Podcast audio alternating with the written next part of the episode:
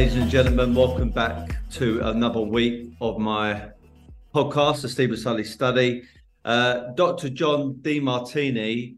This is uh, it feels like a bit bit of a uh, long time coming from uh, for me because even though you and I have not been speaking, I've heard your name time and time again over the years. And as I mentioned, a friend of mine called Rob Moore and a few others have have interviewed you, including uh, Ellie. And um, I just felt at some point our paths will cross, and I would love to get you on the podcast. So thank you very much for agreeing, and uh, I'm looking forward to the conversation. Thank you. I'm the one that's looking forward to it too. Thank you. so, um, human behavior expert. You're a guy who's read over 30 odd thousand books. You're an author to over 40 books. You're a public speaker, entrepreneur, and you're a guy who's done pretty well for yourself. So, where where should we start with those aspects, John? What do you think is the most relevant aspect to talk about first and foremost? Well, you know your audience better than I do, so you might yeah. be wiser on that selection. But you know, I'm I'm just a guy that's for the last 50 plus years has been interested in learning and then sharing anything to do with maximizing human awareness and potential. Yeah. Yeah. Anything to do with the mastery of life. And I, I had a dream when I was, you know, 17 to travel the world and teach. I had a dream at 18 to help myself master my own life. And I define a mastered life as somebody that creates original ideas that serve humanity. You're using your genius and creativity, which we all have, and using it to do something that's contributive, to create a business that's global, to create financial independence, to create a global family dynamic, to create a global influence socially, to create a vital body that's still going. I'm 69 almost, and um, to be able to do something that's inspiring to somebody, not just for the sake of some altruistic cause, but because for something deeply meaningful. Anything to do with maximizing human potential, I've been interested in for since 1972, and that's mm-hmm. all I do: teach, research, write, and travel. I don't mm-hmm. have I I don't have anything else to do because I've delegated everything else to specialists so I haven't driven a car in 33 years. I haven't cooked since I was 24. I, I realize that if I don't fill my day with the highest priority actions that inspire me, my day is going to fill up with low priority distractions that don't. And one will raise my impact and the other one will not. So I, I prioritize my life, delegate to people who love doing the other stuff, and free myself up and do what uh, I love doing, which is teach, research, and write. Yeah in a lot of your content, in a lot of your speeches, in a lot of your online videos, there's a, a common theme. And um, I've heard you say a, a, few times be authentic. What does being authentic actually mean? Good, good question. If we meet somebody and we look up to them and we admire or infatuate with them and put them on a pedestal, we'll tend to minimize ourselves in comparison by law of contrast. And when we minimize ourselves, we're not ourselves. And when we meet somebody we look down on and resent and think, oh my God, I don't like that. I, you know, resent that person, look down on them. We exaggerate ourselves and puff ourselves up. We're not authentic. But when we look across and have a bit of reflective awareness and introspect and realize our reactions to them is nothing more than our reactions to what we've got buried inside that we may not be owning and, and have a bit more reflection, we level the playing field. We have equanimity within ourselves and equity between ourselves and others, and have more sustainable, fair exchange relationships with people. And we're more authentic. We don't have to put on a facade. And we're way more powerful in influencing and wanting to be, you know, people want to be around people that are authentic. And we end up maximizing our potential by being authentic. And to me, that's I, I, you don't need to put on a facade. The magnificence of who you are is far greater than any fantasy you're going to put on yourself. So might as well just be yourself. I, I totally agree with that, and that definitely resonates with me. I'm just going to play a little bit of devil's advocate. Now, you and I are both blessed because we are old enough where we lived in a. I'm 37 years of age. We lived in a time and we are old enough to appreciate life without the age of social media and even really the internet. I mean, when I when I tell my kids in a few years' time there was once life without the internet or social media, they're, they're going to be gobsmacked. They won't they won't believe me. And even though I do think technology, AI, social media, they're all things that can benefit us. At the same time, there's clear downsides, which we'll probably get into. Being authentic, is the younger generation, the generation today, will they find that harder to do because of social media and the impacts it has on their personal profile? Well, anytime you puff yourself up, you're going to attract events to humble you, to teach you how to be authentic. Your physiology, your psychology, the sociology around you will keep giving you feedback when you're not authentic to get you back to being authentic you know, when you just think about this way, if you got a customer and you puff yourself up and think you know better than the customer, the customer then withdraws, doesn't buy from your products, and humbles you. And then you get uh, if you go too far the other way and you sacrifice for the for the customer and minimize yourself, you don't make a profit. So nature forces those through time. So even if people go on the social media as a vehicle, they're going to still learn through feedback that the one that's going to be most sustainable is the one that's authentic. So we're even with social media, we're going to still get that lesson. So I don't think we can avoid that. That we may be tempted, but we won't sustain. If we want to have sustainable fair exchange with the world, which is what gives us the, the advantage, we're going to learn how to be ourselves and maximizing caring. You know, if we exaggerate ourselves and minimize others, we're careless. If we minimize ourselves and exaggerate others, we're careful. But if we equalize those, we're caring. And I always say that's what keeps rings on the finger, caring, not to careful or careless. So I, I'm a firm believer that nature is going to force you to get true over time. You can mm-hmm. you can fake it for a while and you think you can pull it off, but you get you get humbled on that. So I don't I don't waste my time on that. I I don't find that puffing myself up or beating myself up um, is where it's at. I I'd rather self govern myself. I used to have when I was in practice. I, I, I learned, you know, indirectly. I'd have this big day in practice years ago. This is 40 years ago, and I'd start to feel, you know, I'm I'm, I'm somebody. and then I'd, you know, be thinking about myself, and I'm driving home and in my fancy car, and and my wife would nail me. She just slammed me. You know, you didn't do this, you forgot that, and everything else. I'm thinking, what's going on? She's toxic. And she wasn't toxic. I was just puffed up. And she was doing her job to get me authentic, which is what relationships are about. And then I would have a down day the next day and I'd beat myself up. But whoa, what a day. What a hell of a day. And she'd lift me up. And so I was noticing my relationship was giving me feedback when I was above equilibrium. She brought me down. When I was below equilibrium, she lifted me up. I also noticed that when I was up and cocky, I started having patients dismiss and cancel, and and they were humbling me. And then I started getting humble. I started thinking about my clients and focusing on them, and then they'd come back in. So I I I finally learned before I would go go away from the office, if I felt puffed up, what client did I not care about it fully today? What what name did I not remember? What birthday did not I forget?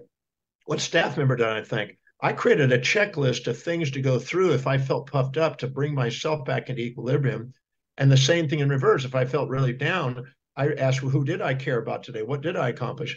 And I'd governed myself and my business became stable. It was amazing to watch as I governed myself, my business became more stable. When I didn't, the world around me did. If you're not governing yourself from the inside, you're forced to be governed from the outside.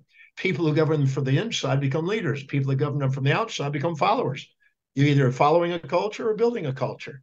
So people who have self-governance and live from an executive function, not just an amygdala impulsive and reactive state, they're the ones that end up have the most mastery, most authenticity, most fair exchange, and they end up being grateful for life. Hmm.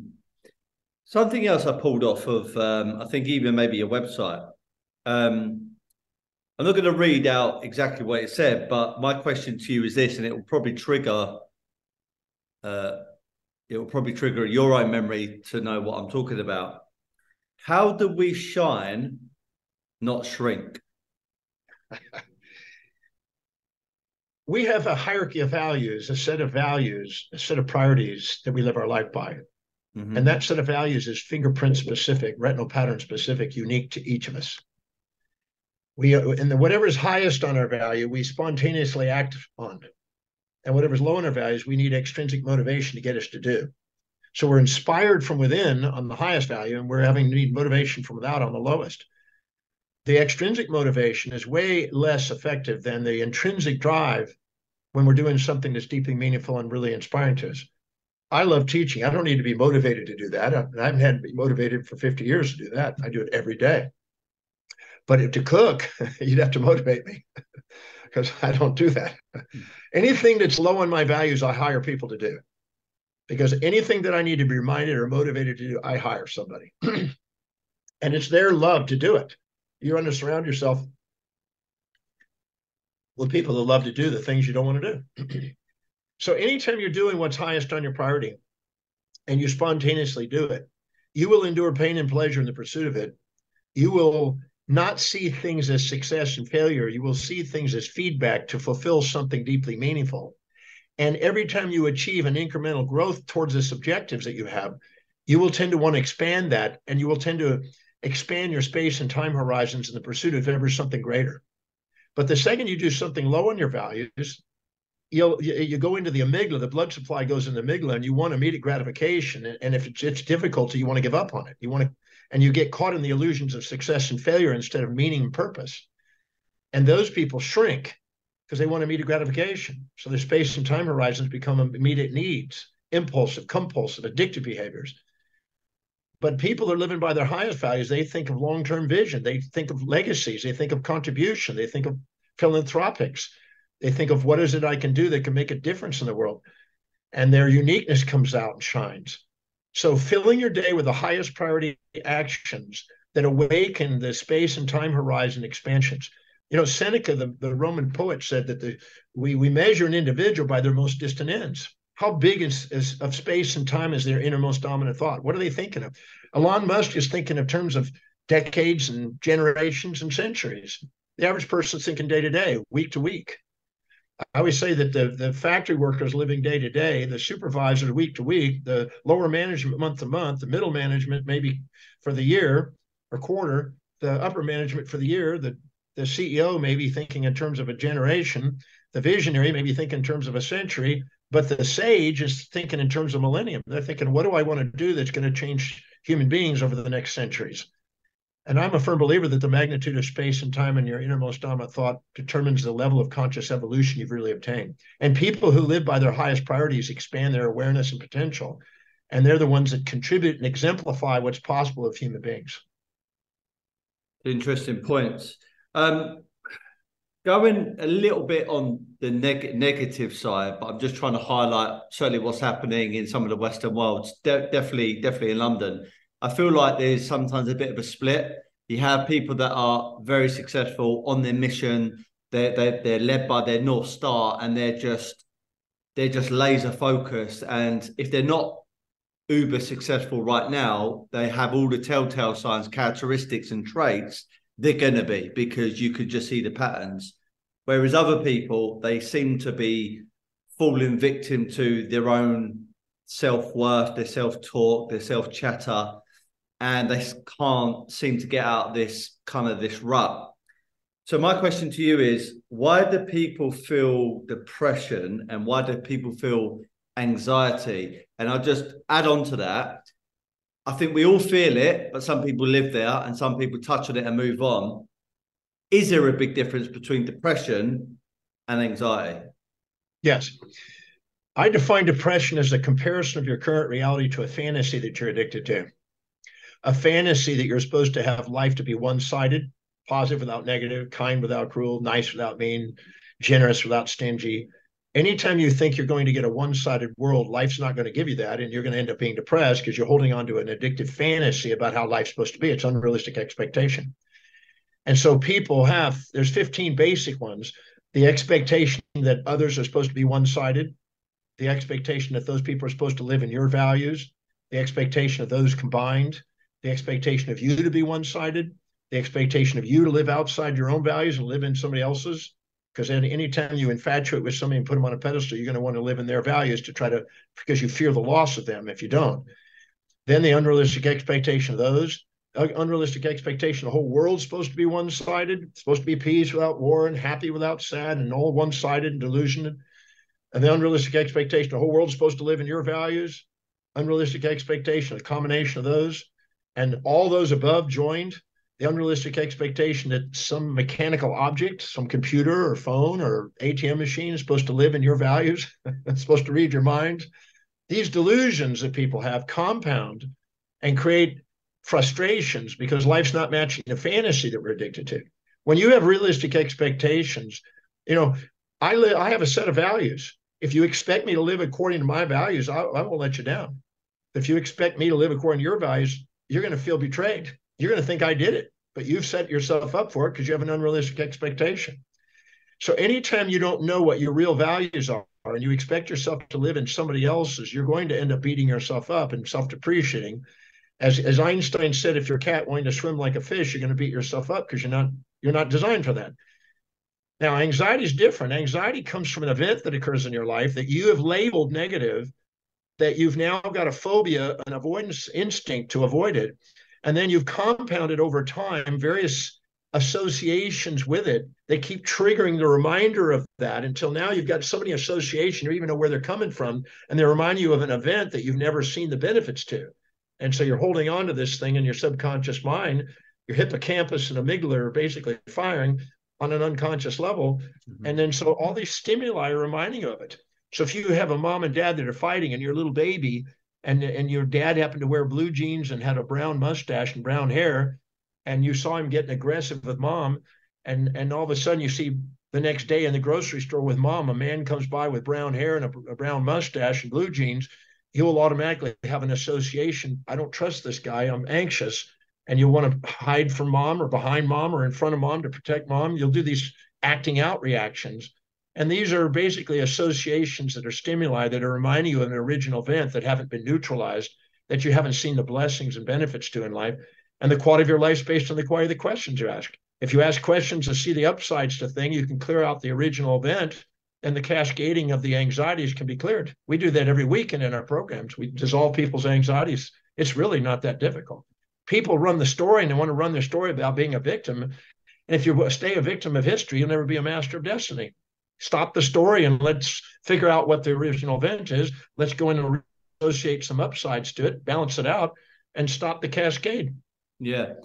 I mean, I really like that saying. Um, this is a perfect opportunity to ask you then DeMartini Institute and the Demartini method. Tell me a bit more about these two things. Well, the Institute is, I've been researching, writing, and teaching for over 50 years. So the, the organization that I have is the DeMartini Institute. We we involved in research on human behavior and disseminating information. We have 80 plus courses and tons of, of interactive systems and I mean 1500 magazines we've put out information in and newspapers and television and movies and you name it. So we're constantly disseminating information in the form of human behavior. That's the Institute. The method is a developed method that I started back when I was 18 on how to find the hidden order in apparent chaos, how to take and show that no matter what's going on in your life, how to see it on the way, not in the way. So you're not victims of history, you're masters of destiny. And it's a series of very concise, very methodical questions to help you become aware of what you're unconscious of so you can be fully conscious and uh, it's it's. I mean, I, I just got through doing a training over the last five days. We have thousands of different facilitators in many countries around the world using this, psychologists and consultants, you name it, people in government, people in business. There's lots of people using it, millions of people using it. Yeah, powerful stuff. Um, I want to ask you a small question, which is part of a, a, larger thing I was going to ask you. And I know this is not always the most tasteful question, but you know, when you type in someone's name into the internet, you get stuff like Wikipedia, you get loads of different stuff, and typically what comes up is net worth. And I like to click that. And when I ask the, the guest, I want to see how accurate it is. So I've got here from Idle Net Worth that they've said that your net worth, which was recorded back in 2020, according to them, was $25 million. How accurate is that? About half. All right. Okay. So you're 69 years of age. You're worth, call it $15 million thereabouts. You've read over 30 odd thousand books. You're an author to over 40 uh, books. You help a lot of people worldwide. Why do you continue this this this journey? Why do you come on to things like this, like podcasts? Why do you keep on going? Why don't you just retire? That's a funny question. You know, I live on a ship and I travel all over the world on my ship. I'll be I'm off right now because my wife my my daughter's getting married, but uh, but I'll be back on there in a few days. But uh, I was a in, in in first grade, my teacher told me in front of my parents, "I'm afraid your son has got learning difficulties. He'll never be able to read. He'll never be able to write. He'll never communicate effectively. Never probably go very far and amount to much." And I did have a learning problem. I didn't read till I was 18 and I had a speech problem. I was going to a speech pathologist by the time I was a year and a half old. I did have challenges, and they were with me until I was 17. And I almost died at 17.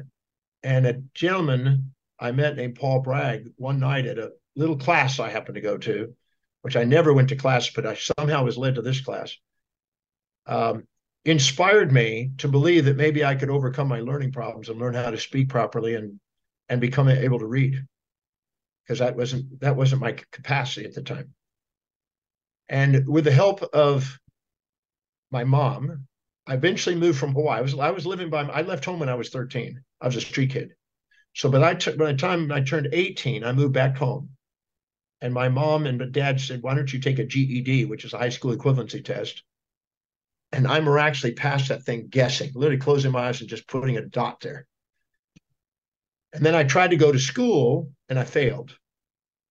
I got a 27. I needed a 72 to pass. And I was about to give up on my dream about being a teacher and learning how, learning how to be intelligent someday. And my mom saw me crying on the living room floor and she said, What happened? I said, Well, mom, I blew the test. I guess I'll never read, write, or communicate. Never mouth thing, never go very far in life.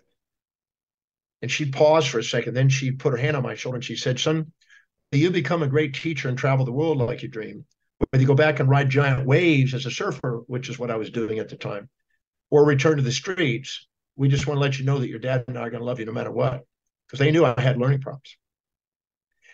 I then put my hand into a fist. I looked up and I saw a vision that I saw the night I met Paul Bragg of speaking in front of a million people. And I said, I'm going to master this thing called reading and studying and learning. I'm going to master this thing called teaching. I'm going to do whatever it takes. I'm going to travel whatever distance and pay whatever price to give my service of love across the planet. I hugged my mom. I got up hugged my mom. I walked into my room. I got a dictionary out and I started memorizing a dictionary, 30 words a day.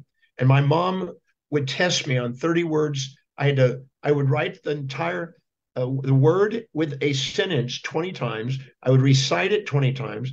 Uh, and and I and I would just memorize 30 words a day and my mom would test me on 30 words a day until I was able to pronounce them, understand the meaning of them, and and eventually grow my vocabulary. Over the next two years, it went over 20,000 words I put in my brain. And I started to excel and I went back to school and I excelled and became a scholar. And, and since that day, when I learned how to read, I've never stopped. And because I uh, started to have students come up to me and started gathering around and wanting to ask questions, that never stopped. Now I've gotten to speak in 193 countries, and I'm still working on every country. I still got 20 something countries to go. And so I, I'm on a mission. This it's not a job for me. I don't need to do it. I don't need the money for it. It's a mission. And some people don't comprehend that. But when you find some mission, you don't give a crap about what most people do. You know, I do it seven days a week. People they, they say, well, you know, you know, you're going to 18 hours a day. Yeah, because you can. You can do it. So it's a meaningful thing to me, as you probably can tell. Yeah, yeah, yeah. I mean, it's a it's a it's a very very um, compelling backstory. You know, life that you you, you you've got and, and had, John. Um, so okay, some people from an outs from an outside perspective will be like, well, this guy's traveled all around the world now. He's very, very intelligent. He's worth fifty million dollars. He's got it all. So, how do you get your kicks today? Like when you're doing what you do best, what is the thing that really stimulates you? Researching and discovering another piece of the cosmic jigsaw puzzle piece, putting into place where I know it fits and it's certain, it aligns with the principles of the universe and then sharing that with a group of people and seeing light bulbs go on and seeing people go i got it and they take off and they could do something extraordinary with it one of the things that inspires me is the letters i get daily from students around the world that's done extraordinary things Grammy award winners or people that done was just got an Olympic medal or something, you know, or build a business or or pass school. I don't know what it is, but it's whatever's meaningful. They had a child that they've been trying to have. Anything like that, I get those daily, and that's what keeps me inspired. Yeah, amazing, amazing. I mean, I get occasionally a little DM here and there from one of my podcasts, uh, the audience, and it'd be nothing like what you're getting. But even that gives me a feel good factor. It gives, gives me satisfaction. How, how, can, how, can, you not do that? Mm. You know, and I ask people, I just did finished a program last night, and I asked people, go to a moment where and when you perceive you've had the most fulfillment in your life. Yeah. And I had them go and do that. Yeah. And I said, and tell me if it's not a moment when you did something with your skills and your service that made a difference in somebody's life and they turned around and you could tell that they were impacted by it and they were grateful for that. And every hand went up. That was the bottom line.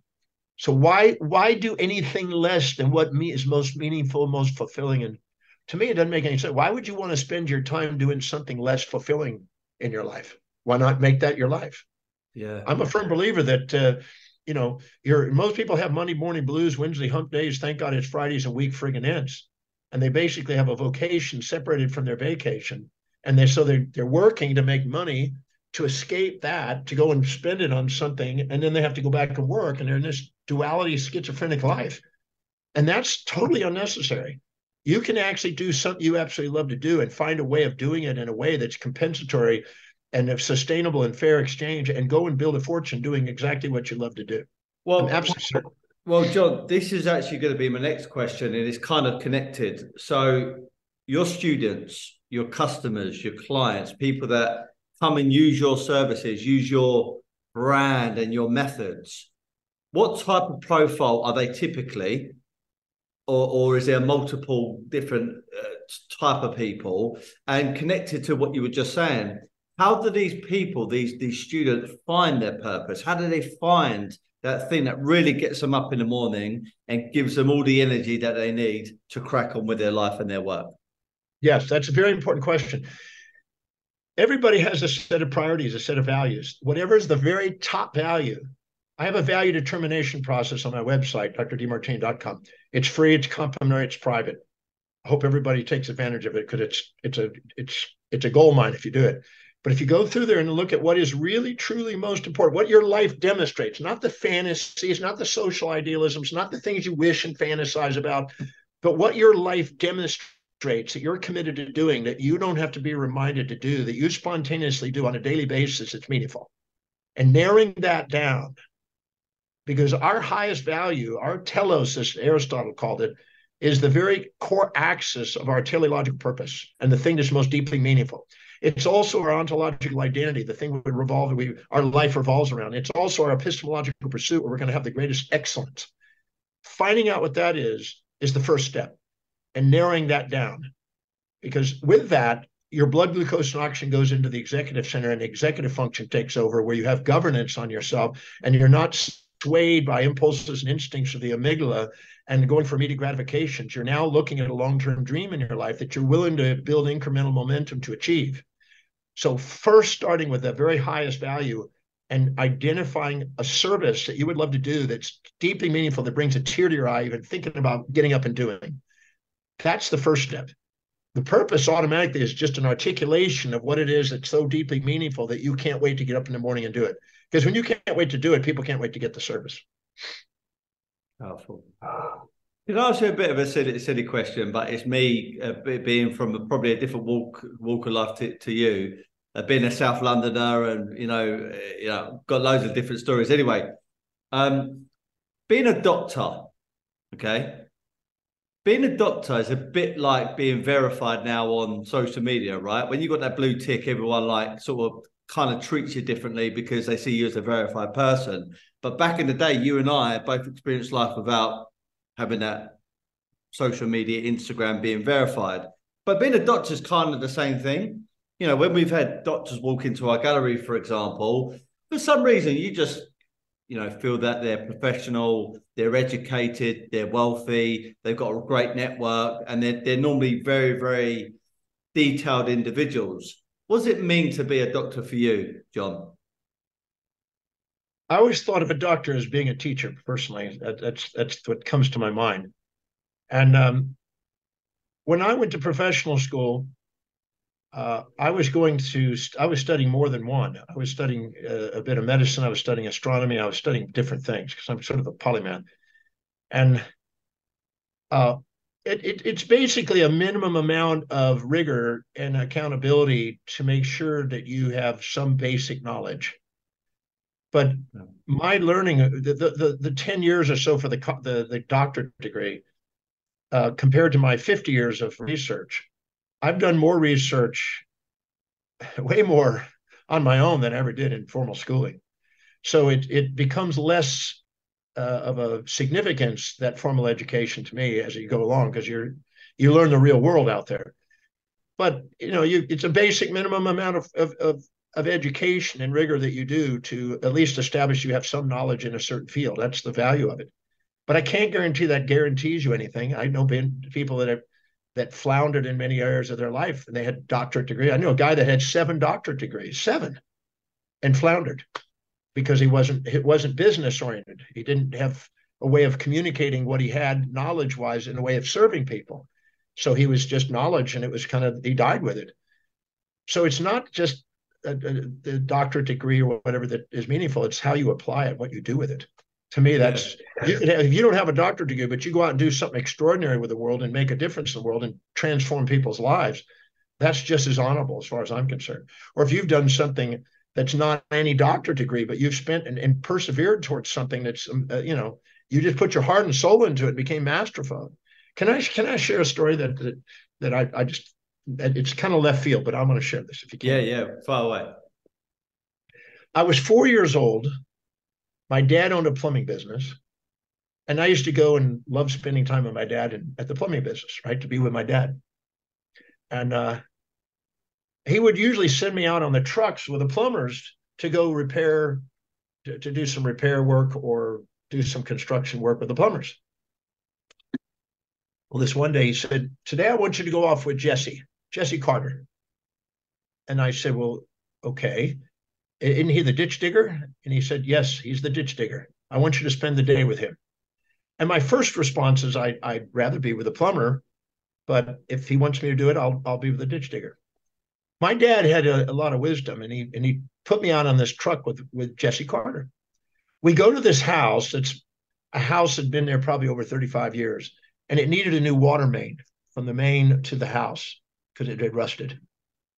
And our job was to put a new water main. Well, Jesse went out there and took a, a, a two sticks with strings between it and lined it up so it was a perfect line between the point of where the main is to the house. He then took a T-bar and he went down through the grass and and went and probed down about a foot to make sure there's no tree roots, rocks, cement, or anything that would block the pathway. Because if if we do, it's gonna we're gonna have to get through that to put a ditch in. He then watered it so that we've got just the right texture when you're doing a, a ditch. And then he showed me how to, to do a sharpshooter to be able to turn a sod. But before he did, he put paper along the side of the line of the rope. So I turned the sod. I would go down with the sharpshooter.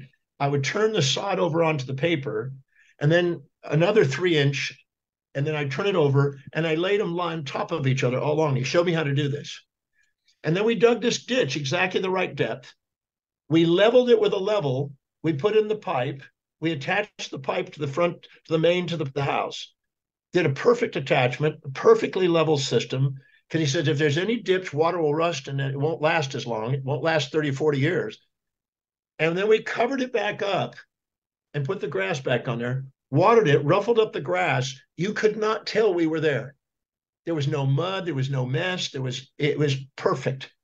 And he watered it and, and sodded it, and put it back down. So you would never know that somebody had been there. And then we left. Now, Jesse was driving me back. And he said this He says, I have the greatest job in the world, the most important job in the world. Without water, people die. True. I bring water to people. Wow. I thought that was amazing how he how he framed it. Yeah. He's a ditch. He had an eighth grade education. He had eight kids. And he lived in a small little house. But he had the greatest job in the world because I bring water to people. Without water, they die. They can't wash, they can't eat, they can't wash food, they can't, they can't do anything. He says, and my job is to do such a perfect job that they call the office and complain that we never came there. So your dad has the opportunity to say, go out and look at the main. And then they're astonished and they're going, I've never had a plumber come there without a, making a mess and leaving a mound. And we have, we have to, we can't mow for months. And he says, it was a pride in workmanship. He, he wanted to make sure that it was the best job that a plumber could ever do, a ditch digger could ever do. And he was an inspired man with an eighth grade education. And my dad wanted me to go and study with him. That man still has an impact on my life. 65 years later because he was a man of excellence a man of a mission. He didn't he didn't have the education didn't have a doctorate degree. He had a doctorate degree in how to dig a ditch after doing thousands of them to perfection. So that's why i say i'm not sure that it's always the doctorate the, the formal education so, because sometimes the the greatest wisdom comes from the least likely minds sometimes yeah, I, have seen plenty of that in my lifetime.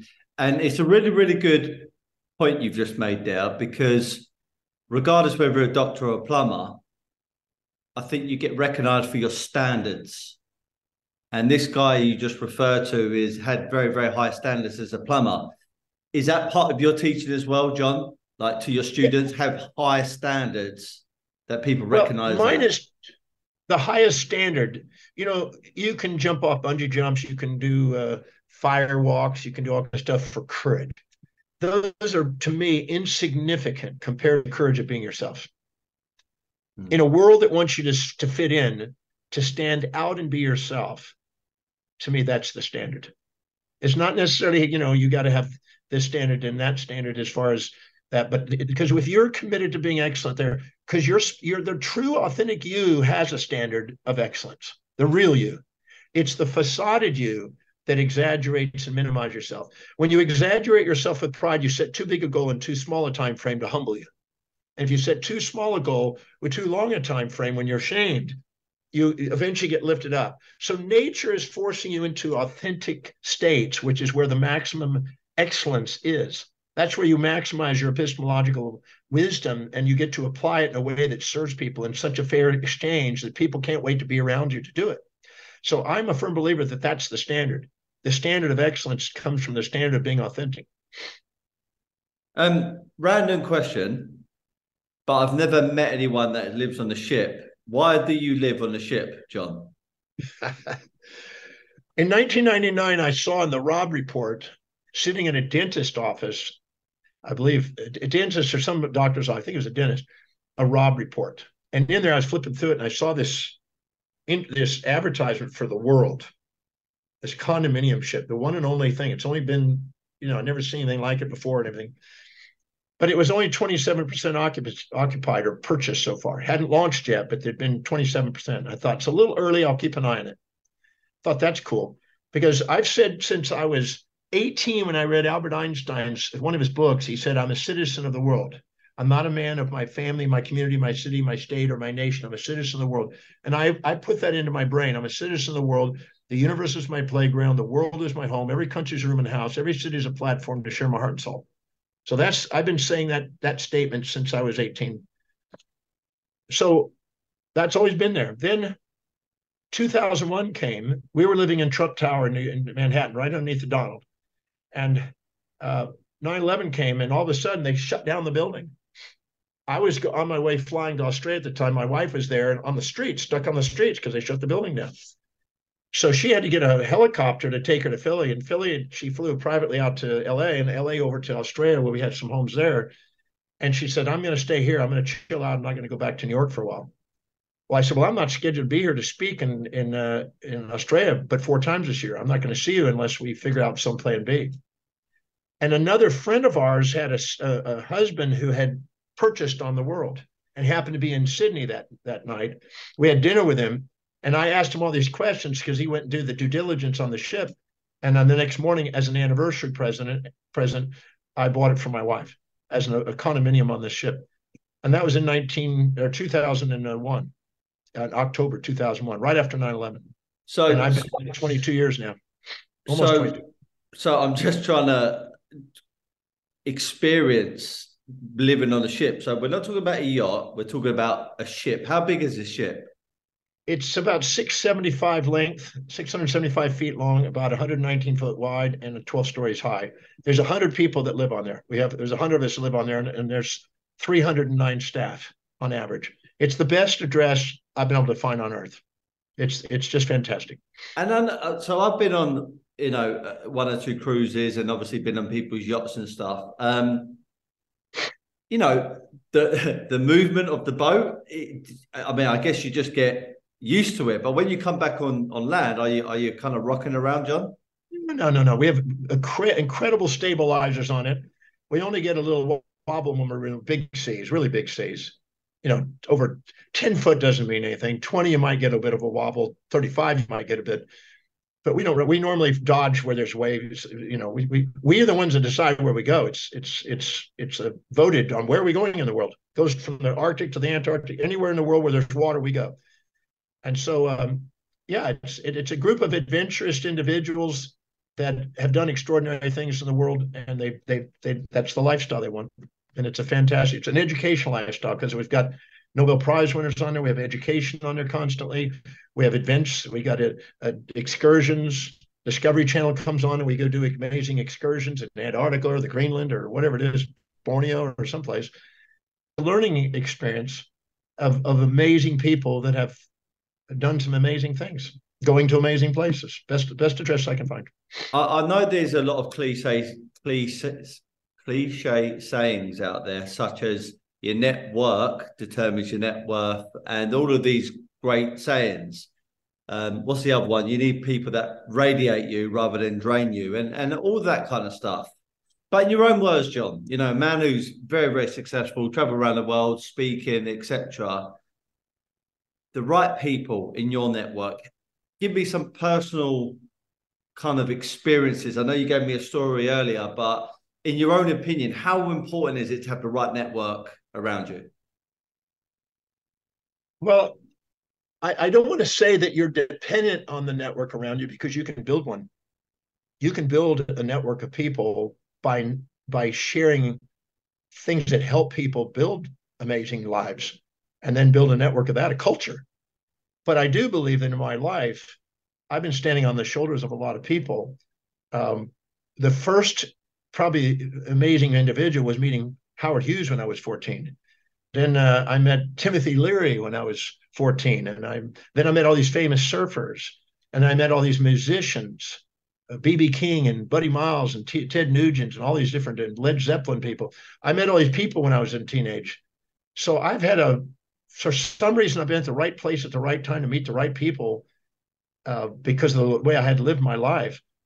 And then I started, when I started reading, I started reading, I, I went through all the great Greek philosophers. I went through all the Nobel Prize winners, all the great mystics from the East, Chinese philosophers.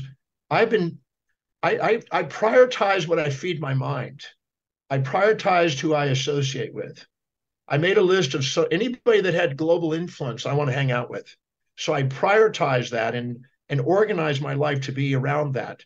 So I, I do believe that that has an influence, but I also realize that my job wasn't just to subordinate to that. My job was to contribute to that and to try to help build people that were global thinkers. So that's, I think, why people come to the classes. They they want to be able to make a contribution on a global level around the world. So I've done everything I can by extracting what I've observed and then sharing as whatever I can to help people do that. I wanted to do that. That's the dream I had and listening to a few of your podcasts even this morning, John, um, you talk a lot about the law of attraction, writing down a gratitude list, you know, writing down things which are essentially things that you're proud of, but also maybe some goals, things that you can gravitate towards. Um, I do slightly feel, not with your message, but with the law of attraction message, some people know it, believe it, and share it in a right way. But then there's these other type of gurus out there that kind of just share that message because it sounds good, but they don't really have the science behind it. What is the science behind the law of attraction, John? No, that's a great question and a, and a perfect summary. I feel exactly the same way. There's a lot of fluffy stuff out there. You know, I had a lady that after the movie The Secret came out, a lady came up to me and says, Dr. DeMartini, I've, I've, I've read the book six times. I've watched the movie 20 times and I go out to my mailbox and why is there no million dollars in my mailbox? I said, have you considered getting off your butt and going and doing something to contribute to people's lives enough to be able people will want to pay for it? And then you take a portion of that after you pay your bills and taxes and save and invest that to build your wealth? Because that will get you there. Ground yourself. I mean this is ridiculous some of the stuff that people come up with. So i'm not into you know the fluffy stuff. That's just not i think that's a disservice to people. But i do believe that we all have set of priorities and if we pursue goals that are truly deeply meaningful, that are our goals, not something we think because we compare ourselves to others and think, oh, we should do this, or I want to be like that, envying somebody, trying to imitate somebody, but a real goal that's really deeply meaningful. And that could be raising a beautiful family. That could be building a business. I don't care what it is, it's the thing that's true to you. If you go and pursue that, you will increase the probability of actually perceiving opportunities, taking the actions that it takes to get the outcome and be patient enough, consistently, incrementally build momentum towards achieving it. You know, I, I don't I don't like the idea there's an overnight success. I think that's an illusion. I, I, sometimes people have, you know, great opportunities and they, they're focused on things. But I find that most people are are consistent and methodical and patient and and you know they do things and they keep building up a momentum. You know, when I think of uh, long-term patience pays off. Immediate gratification usually costs people, and people want the quick fix, and I don't find that to be the key. So I'm a, you know, I, I could say I, I set a goal to go to every country on the face of the earth. When I was 17, I had a dream to do that. I'm at 193. I still got 20 something to 30, almost 30 to go. Okay, well, 50 years, I'm I'm a slow friggin' achiever. mm-hmm. Probably take me 60 years or more, maybe 70 well, I could say I'm a failure because I'm not, it's taken me 70 years to go to every country in the world and speak. But I'm not going to give up on it. I'm just going to keep doing it, and and I'm not stopping. And and if I have to come back with a Ouija board, you know, in the afterlife, I'll do it. You know, whatever it takes. But the point is, people want a quick fix instead of a long-term, deeply meaningful life. I always say, money without meaning leads to debauchery. Money with meaning leads to philanthropy. And philanthropy is a love of human beings, and and everybody's a reflection of you. If you don't love people around you, you're not loving parts of you. I'd rather be of contribution. I, that's just way more mean. I don't mean sacrifice. I don't mean altruistic. I believe I deserve something for it. But if sustainable, fair exchange of service, and and if you do that, and it's meaningful, and you can't wait to master what it is you do, uh, the law of attraction is really the law of perseverance. You do attract people, places, things, ideas, and events based on what your innermost dominant thought is uh, if you stay with it over time. I mean, I, I had a dream. I, I wrote down 50 celebrities I want to meet when I was 20 something. I met all 50 of those people. You know, I was, I mean, literally, I ran into them in these serendipitous ways um, that was just mind blowing but I, I, I read it and I focused on it and I and I definitely manifested. But I also did action steps every day that increased the probabilities and odds that I was doing that because I was going on writing books and going on television, and there was higher probability of running into them. I was going to nicer restaurants where they happened to go to, to eat. You know, there were there were. It wasn't mystical it wasn't some esoteric thing that made it happen. I was doing the action steps that increased the probability of achieving things by persevering towards something that was meaningful to me. And I tell people that's way more probable than some fantasy esoteric outcome. Yeah, super message. Here's my last question. Okay. I came up with my own mantra, John, when I first got into business for myself. And the mantra goes like this be happy, never content.